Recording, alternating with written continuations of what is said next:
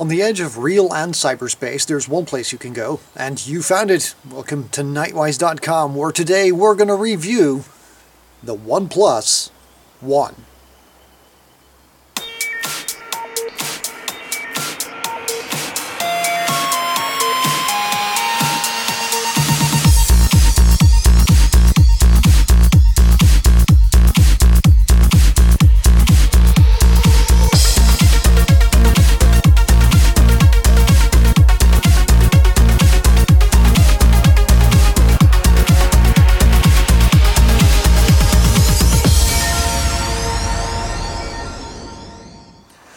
On the edge of real and cyberspace, there's one place you can go, and you found it. Welcome to Knightwise.com, the one and only podcast with hacks, tips, and tweaks for cross platform geeks. Whether you're a Windows, Linux, Mac, iOS, Android, or Sun Solaris user, we have the stuff you need to tech into your way of life.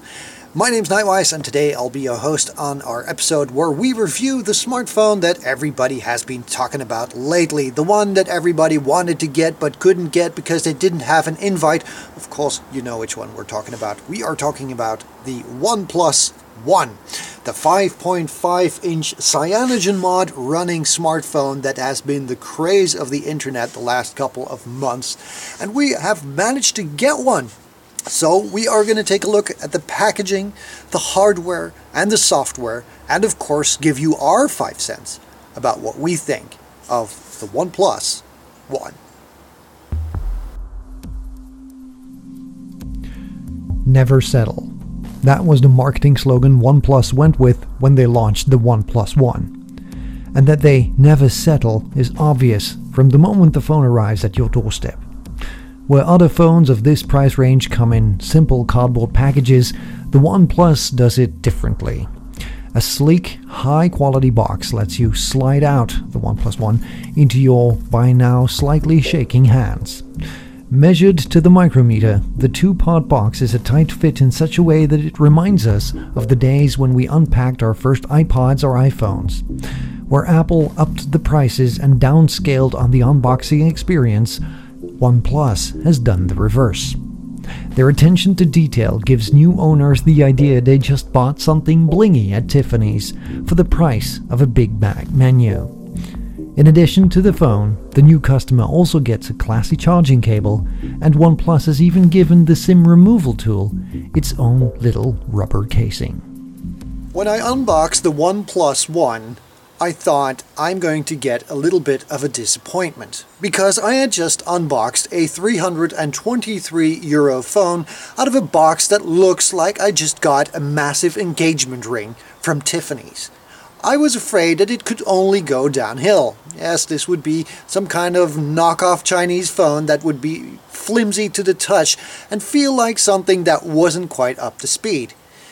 I was wrong the OnePlus One feels very, very good to hold. I like the finish that they've given it, the little rough, gritty edge here at the bottom of the phone. It gives the phone a lot of grip.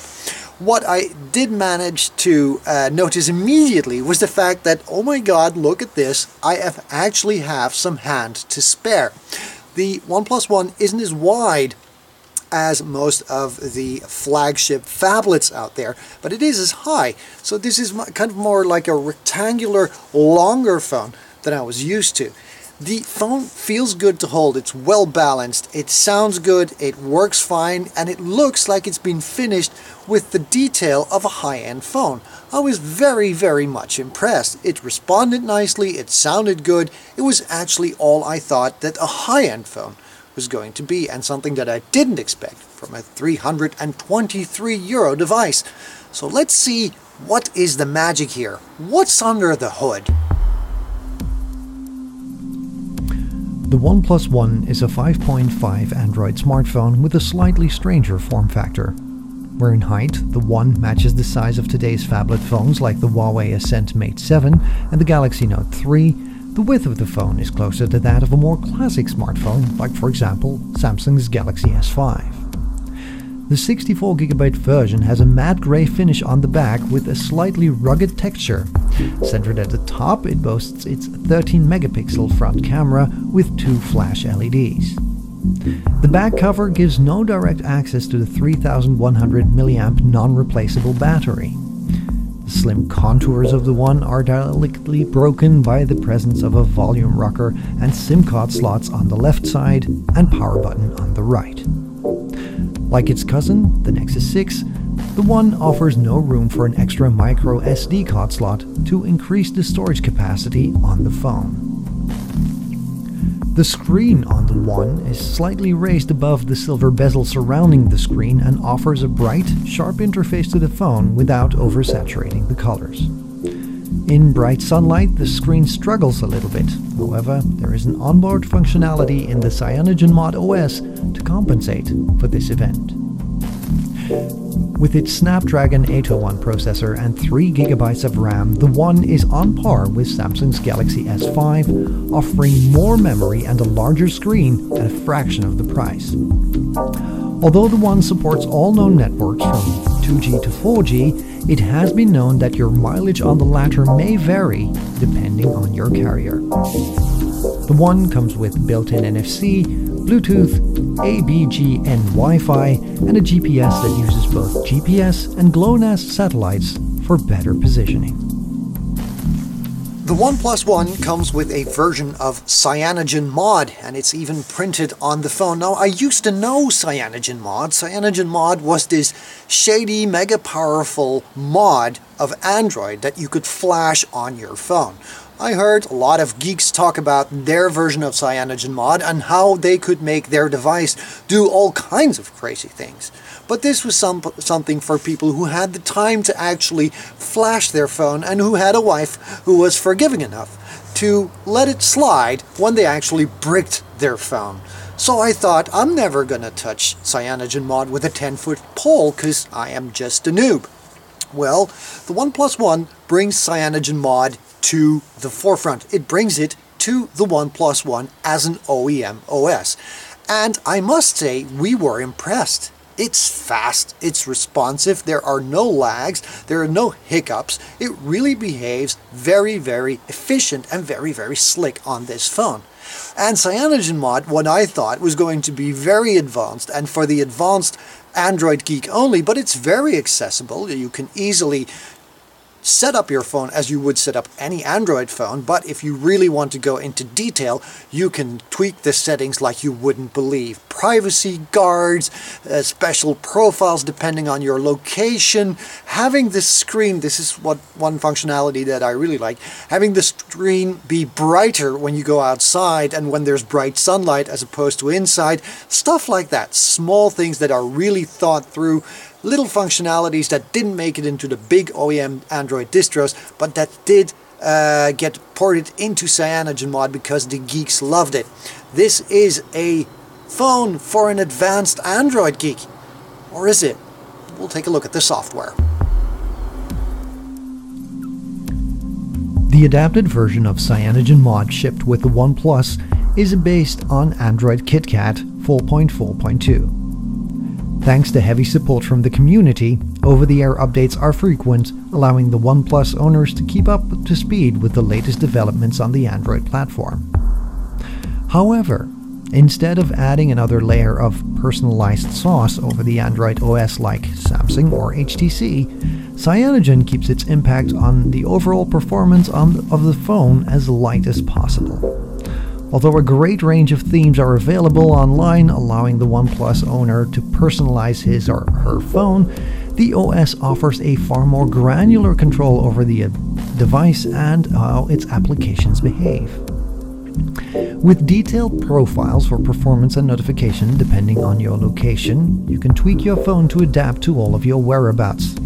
When connected to the office Wi-Fi, the phone can go on silent. When connected to Bluetooth in the car, the notification sounds can be automatically set to maximum. Together with a detailed privacy functionality offering granular control on what applications can access what forms of data, the Cyanogen OS on the OnePlus is truly one to satisfy the advanced Android user. Even though for this example we tweaked the look and feel of the OnePlus with a different launcher and different icons, we could find no hangs or hiccups when working with the phone the OnePlus performs just the way it looks sleek, stylish, and fast.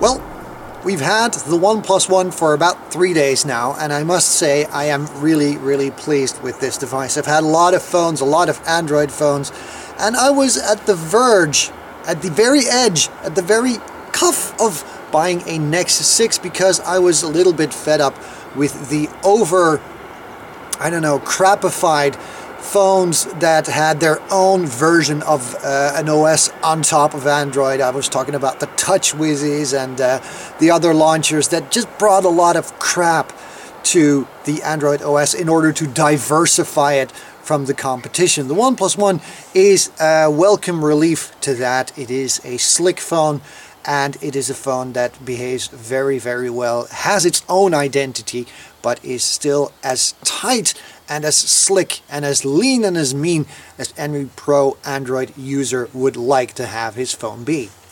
Now, is it too good to be true? That's the question. I mean, at 323 euro for the 64 gigabyte version, I was puzzled at how do, do, they do this. I mean, just take a look at the competition. The Galaxy S5 is about 700 euros, and any um, geek who has ordered a Nexus 6 has also paid over 600 euros. This thing is half the price. It should be half the quality, but it's not.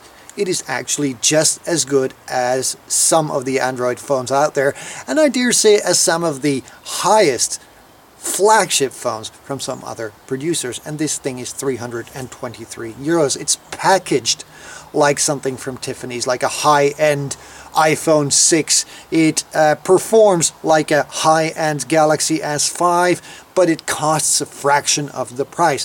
The question is is uh, OnePlus going to be able to keep this up? Are they going to be able to mass produce this phone?